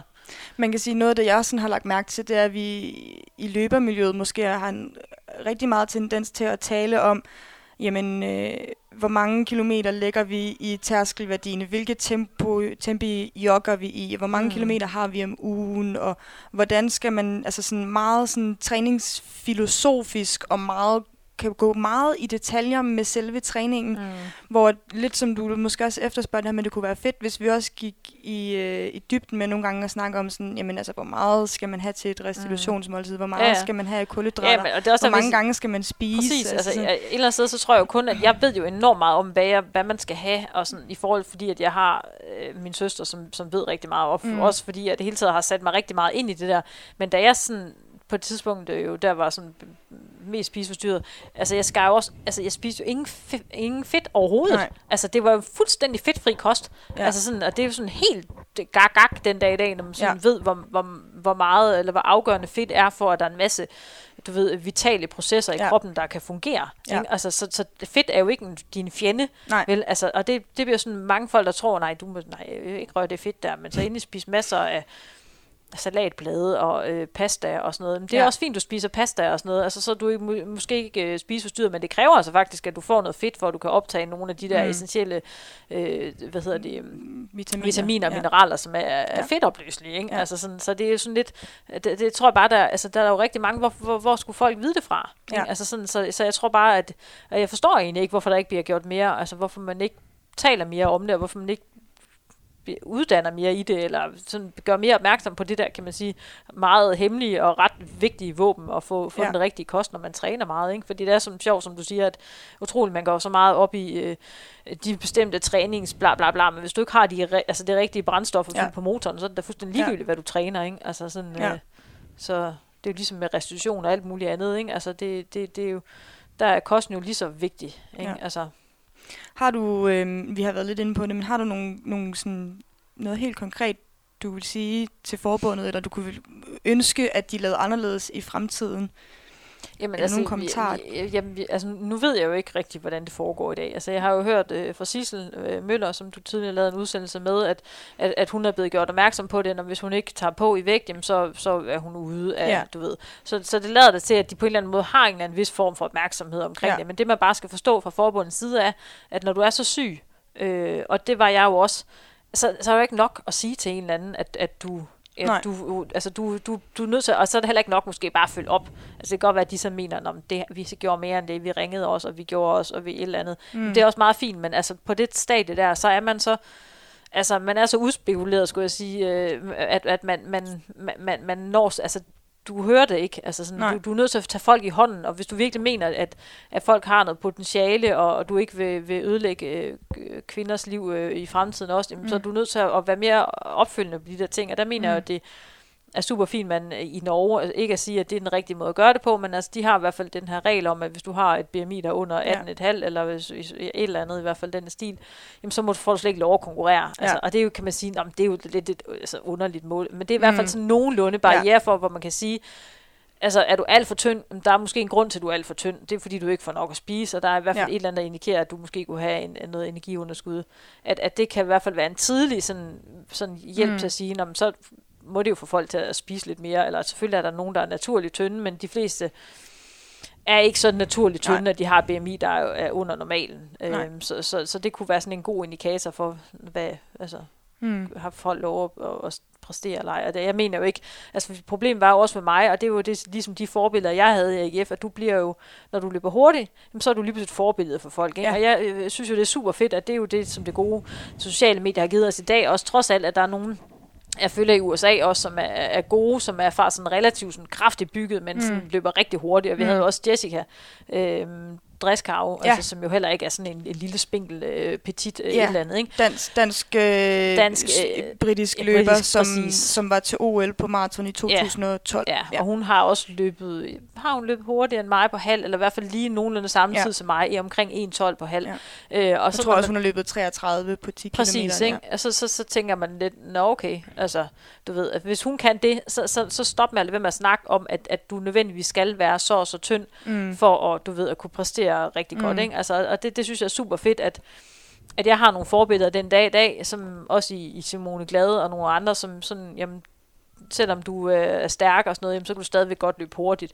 Og problemet var, at de forbilleder, jeg havde dengang, altså, de, de, de er tynde, og så tænker man, okay, jamen, altså, så bare være meget opmærksom på, jamen, hvad, hvad er det for nogle forbilleder, vi ligesom sådan spejler os selv i, ja. ikke? Altså, det, det skal man jo bare huske på, de, dem, der er, er gode, ikke? At, at de bliver forbilleder for andre mennesker, ikke? Og så kigger man jo de veje, når man skal finde inspiration til, hvordan man selv skal se ud for at kunne ja. løbe hurtigt, ikke? Altså. Ja. Og sådan ser jeg jo også den, desværre den tendens i dag blandt sådan mandlige motionsløbere, ikke? At, at de ligner jo kraftigt med også fulde skramsler efterhånden, ikke? Hvor man sådan tænker, at de spejler sig også i hinanden hele ja. tiden, ikke? Altså sådan, om han er så og så tynd, ikke? Og jeg kender ikke mange sådan halv muskuløse, sådan kraftige løbere, og som sådan stadigvæk løber hurtigt, og mm. det bliver jo et problem, hvis mændene heller ikke har nogen, sådan, nogen ja. de kan spejle sig i at sige, om ham her, han løber hurtigt, fordi selvom han, sådan du ved, er, er, lidt, er lidt sådan, du ved, muskuløs at se ja. til, ikke? Altså, så, så, så vi spejler os jo bare enormt meget af de forbilleder, øh, som, som vi ser løbe rundt derude, ikke? Og, og, og hvis der ikke er nogen, der ligesom hjælper med at forstå, at, øh, at, øh, at, at hvor, hvor vigtig kosten er for at kunne præstere, så så bliver man jo bare ved med at spejle sig i de mm. der forbilleder, man ikke ved, hvad spiser, ikke? Så. Ja. Har du nogle kommentarer til dem, der sidder og lytter, som selv er i et sted i deres liv, hvor de gerne, uanset hvad niveau de har, men som, som er der i, vores, i deres liv, hvor de gerne vil være bedre, mm. og gerne vil udvikle sig som løber, eller som en hvilken som helst anden idrætsgren. Altså, har du noget, du gerne vil sige til dem? Eller hvad... Noget, som, som er et vigtigt budskab for dig at komme med ud herfra? Jeg tror, det, det vigtigste for mig er nok at, sådan at sige, at det der med at, at, at leve så restriktivt og leve så, så kontrolleret, at, sådan, at, at det, det, er jo, det er ikke det værd. Altså sådan, det er aldrig nogensinde det værd. Mm. Og, og sådan at udsætte sig selv for det der, øh, fordi det har konsekvenser. Enten for dit sociale samvær, eller øh, for, for, din, for din krop, eller for et eller andet, så har det bare kæmpe konsekvenser. Ikke? Mm. Øhm, så, så jeg tror bare, man skal prøve, og, og der er ikke nogen, altså sådan, ikke at, at skulle ligesom tage, tage glæden fra nogen her i Danmark, men der er, der er meget, meget få andre end øh, Anna Emilie Møller, og hvem de nu ellers er, dem der er på meget, meget højt niveau, som måske kan leve af det her. Ikke? Altså, mm. Så vi skal også bare huske, hvor vi kommer fra. Vi er ikke afrikanere, og det er ikke altså, vores, hele vores liv, og vores øh, mm. families liv, øh, og Øh, velvære afhænger ikke af, om du mm. kan løbe hurtigt. Altså, så en gang synes jeg også bare, at man sådan skal prøve at, at skrue en lille smule ned for de der, sådan, øh, altså alting skal være så øh, overelitært på, ja. på nogle sådan, altså på nogle sådan lidt sådan patetiske niveauer, ikke? Altså man skal ja. sådan lige passe, passe lidt på med, hvad man udsætter sig selv for, altså fordi i dag, der bruger vi jo meget de sociale medier til at mm. udstille os selv, og jeg kan løbe så og så hurtigt, jeg kan gøre sådan og sådan, ikke? Man måske lige sådan prøver at, at sådan lige slå bremsen lidt i at sige, man, altså man skal også huske at leve samtidig, ikke? Ja. Altså fordi det, du, det, du får ikke, du får ikke livet igen, vel? Altså, nej. Så, øh, så for mig er det jo også det der med, om havde jeg bare måske lige slappe lidt mere af på alle parametre, jamen så havde det måske heller ikke været en livskamp at få Liva, vel? Altså, øh, og jeg ved heller ikke, om det så, om, altså havde jeg drevet det endnu længere ud, med så nogensinde kunne have fået børn, ikke? Altså, mm. det, det, det ved jeg jo heller ikke, altså. Nej. Så, øh, så ja, husk sådan ligesom at have fornuften med i, hvad man laver, ikke? Øh, og ikke undervurdere sådan den, den indflydelse, kosten kan have på ens liv, mm. ikke? At det, og, og de langvarige konsekvenser, det har. Jeg, jeg kan da også se mange mænd, jeg kender i dag, ikke? Altså, som har levet sådan på grænsen af at være for tynde i lang tid, at, at de bliver også ved med at løbe ind i den ene skade efter den anden. Mm. Ikke? Altså, så øh, ja. så for, for mænd også, at det har konsekvenser mm. for mænd også. Ikke? Og de er ikke så heldige at have menstruationen som Nej, et, et, ja, øh, et tydeligt tegn. Nej. Altså, der kan det faktisk være endnu sværere at opdage, fordi ja, ja. Der, hvis, man, hvis man ved bare lidt om, hvad det betyder ikke at have menstruation som kvindelig udøver, så ved man også godt, at man formentlig er et energiunderskud. Præcis. Men det kan man jo ikke. Nej, nej, altså, den der er heller ikke nogen, fordel der, har man jo nej, ikke. Nej, men der er heller ikke nogen, der shamer mænd, kan man sige nej. I dag. Vel? Altså, de får ligesom lov til at gå under radaren, og der er ligesom ikke nogen, der taler om, at det er nærmest sådan lidt, lidt sejt. Altså, ja. Sådan, du ved, nå, wow, du, du er også tynd og sådan noget. Altså, og det er sådan lidt, jamen, Det har, det har jo også konsekvenser for dem at være til ja. Altså, men øh... mange forbinder måske det her med at være spiseforstyrret eller have en, øh, et energiunderskud. Altså det, det er sådan en kvindeting. Ja, ja. Og øh, for nogen også, det har det ikke været for dig, men at man også forbinder det med at være en, en kvindeting. Det her med at være lidt utilfreds med egen krop og forsøge ja, ja, at tabe sig. Og i den, i den, øh, det fokus, så glemmer man måske at, at se nogle, nogle adfærdsmæssige symptomer hos mænd. Altså, ja, ja. Så de får måske, som du siger, det der med at gå under radaren. Jeg tænker, at det er ligesom nemmere for dem at komme afsted med nogle af de her vaner, fordi man tænker, nå, det er bare... Ja, ja, han er men bare, det er det da. Altså, øh, og det kan jeg da se i mange af dem, vi kender i vores, vores egen omgangskreds, at, at, at der er jo at der er der nogen, som, som udviser, synes jeg, et tegn på øh, sådan ikke sund adfærd mm. omkring kost, altså f- hos mænd, ikke? Men det er bare som om, at det er der bare ikke rigtig nogen, der i talesætter, vel? Altså det, det er kun kvinderne, fordi det ligesom har nogle konsekvenser for, på vores reprodu- mm. reproduktivitet, ikke? Altså, så øhm, ja. ja. Hvordan, øhm, hvordan ser fremtiden ud for dig? Også øh, i forhold til dit løb, men også i forhold til fremtiden generelt? Ja. Altså det er sjovt, fordi det for første gang nu kan jeg jo sådan ligesom løbe frit, ikke? Altså fordi at i de her, i hvert fald de sidste tre år, eller tre et halvt år, hvor, hvor det ligesom har har stået på fertilitetsprojektet med Liva, ikke? At, at der har jeg lagt restriktioner for mig selv om, at nu må jeg ikke løbe mere end det her, jeg må ikke løbe hurtigere, jeg må ikke presse mig selv, ingen ja. intervaller, og, og nu kan jeg sådan endelig, kan man sige, få lov at løbe lidt frit, ikke? Ja, du har hele tiden næsten forsøgt at løbe mindre, faktisk. Ja, ja, ikke? Ja. Fuldstændig hele tiden været sådan et spørgsmål om at give, lægge restriktioner på mig selv, ikke? Så nu er det sådan... Øh, Ja, altså jeg har jo vundet, altså nu, nu lyder det som pral, men øh, jeg har jo vundet stort set alt, hvad der er at vinde øh, på, på alle distancer indtil maraton. Der har jeg kun fået en sølvmedalje. Øh, og den, den har jeg jo sådan lidt, øh, det, det vil jeg altså ikke, den, den vil jeg bare gerne. Ikke fordi jeg skal bevise noget over for nogen mm. og sådan noget, men jeg mener stadigvæk, at jeg har sådan et potentiale at udleve på mm. maraton. Så, øh, så, så det, det, det, den vil jeg gerne stadigvæk øh, prøve at se, om jeg kunne... kunne gå efter. Og så er der bare ikke noget andet omkring, at når man bliver mor og har født et barn, så er man bare bedre. Altså, ja. Du får bare en anden, du får bare et ekstra gear, du får en anden motor. Altså, det gør ja. man bare. Ja. Øh, så jeg synes bare, jeg restituerer hurtigere, jeg øh, løber ganske hurtigt lige i tiden, ikke? Øh, og så prøver at udnytte det, og så prøver at løbe et maraton. Det er ikke det, der driver mig lige nu. Altså, lige nu har jeg god tid, fordi jeg er på barsel, men lige snart jeg kommer tilbage til en hverdag, hvor jeg skal på arbejde igen, jamen, så ved jeg ikke, nej, nej. du ved, hvad hverdagen kan bringe. Så nu, nu løber jeg sådan lidt, prøver at se, om jeg kan, kan løbe et eller andet maraton til efteråret, hvis der bliver nogen maratons til ja. efteråret. Det er der ikke rigtig nogen, der ja, ved. Ja, fordi du havde ligget og trænet op til Copenhagen Marathon, som ja. er blevet aflyst, men ja. som skulle have været de danske mesterskaber. Ja, præcis. Ja. Og det er jo så indtil videre rykket til Odense nu, øhm, som var mit første maraton i for to år, tre år siden. Mm. Det kan jeg ikke engang huske, hvor mange år siden der. Fire år siden. Nej, det var tyve seksten. Ja, det er så fire år siden. Ja. Øhm, og der kom øh, Louise Langelund så desværre og vandt foran mig. Det havde jeg ikke lige regnet med. Den har altid bevundet i sådan en dårlig tid. Så nu tænker jeg, nu, nu er det... Det var mig, der skulle vinde den, og så kom hun. Men øh, hvis det bliver til noget, så håber jeg på at, at kunne, kunne løbe det i år. Og så tror jeg måske, at det, så efter det bliver det... Øh, altså lige nu er det Liva, der er det vigtigste for mig i mit liv, ikke? Øh, som jeg får, får løbet øh, efter det. Altså, når jeg begynder på arbejde, det er ikke det, der er vigtigt. Altså, så øh, det er mit arbejde, der, der er det vigtige. Ikke? Så, så løb for mig lige nu er jo bare sådan et frirum i mit... Det er jo min, min, min teams Liva-fri tid om ja. dagen, ikke? Øh, ja. Og det, så nyder man bare at få det mest ud af det. Altså, så, ja. øh, så på den måde løb jo bare blevet... Ja, sådan en, en mental, et mentalt frirum for mig den dag i dag, ikke? Altså ja. ikke... Øh, Ikke noget, jeg sådan, øh, behøver at skulle... Præ- og så hvis jeg ikke får løbet et maraton, så får jeg ikke løbet et maraton. Det er ikke sådan, altså, du ved, det, ja. er ikke, det er ikke det, der fylder. Altså, så jeg finder bare glæde i at komme ud og træne. Altså. Det lyder virkelig dejligt, da. Ja, ja, det er det også. Jeg har faktisk ikke flere spørgsmål, øhm, men til at slutte af med, så vil jeg bare høre, om der er noget, som du synes, vi mangler at have været inde på, eller noget, som, som du synes, du mangler at have fået sagt, inden vi slutter af. Der var lige et eller andet, jeg tænkte på... Øhm Nej. Nu kan jeg ikke lige huske det. Nej. Øhm, jamen, så vil jeg øh, sige tak, fordi du har lyst til at medvirke. Og øhm, tak til Henrik Them og Frontrunner for at, at gøre det her muligt og lave de her udsendelser. Det er jo noget, som jeg er rigtig glad for, at vi kan komme, komme lidt ud med, og det tænker jeg også, at du er, at, øh, at vi kan få sat lidt mere fokus på det her emne. Mm. Så tak. Så tak.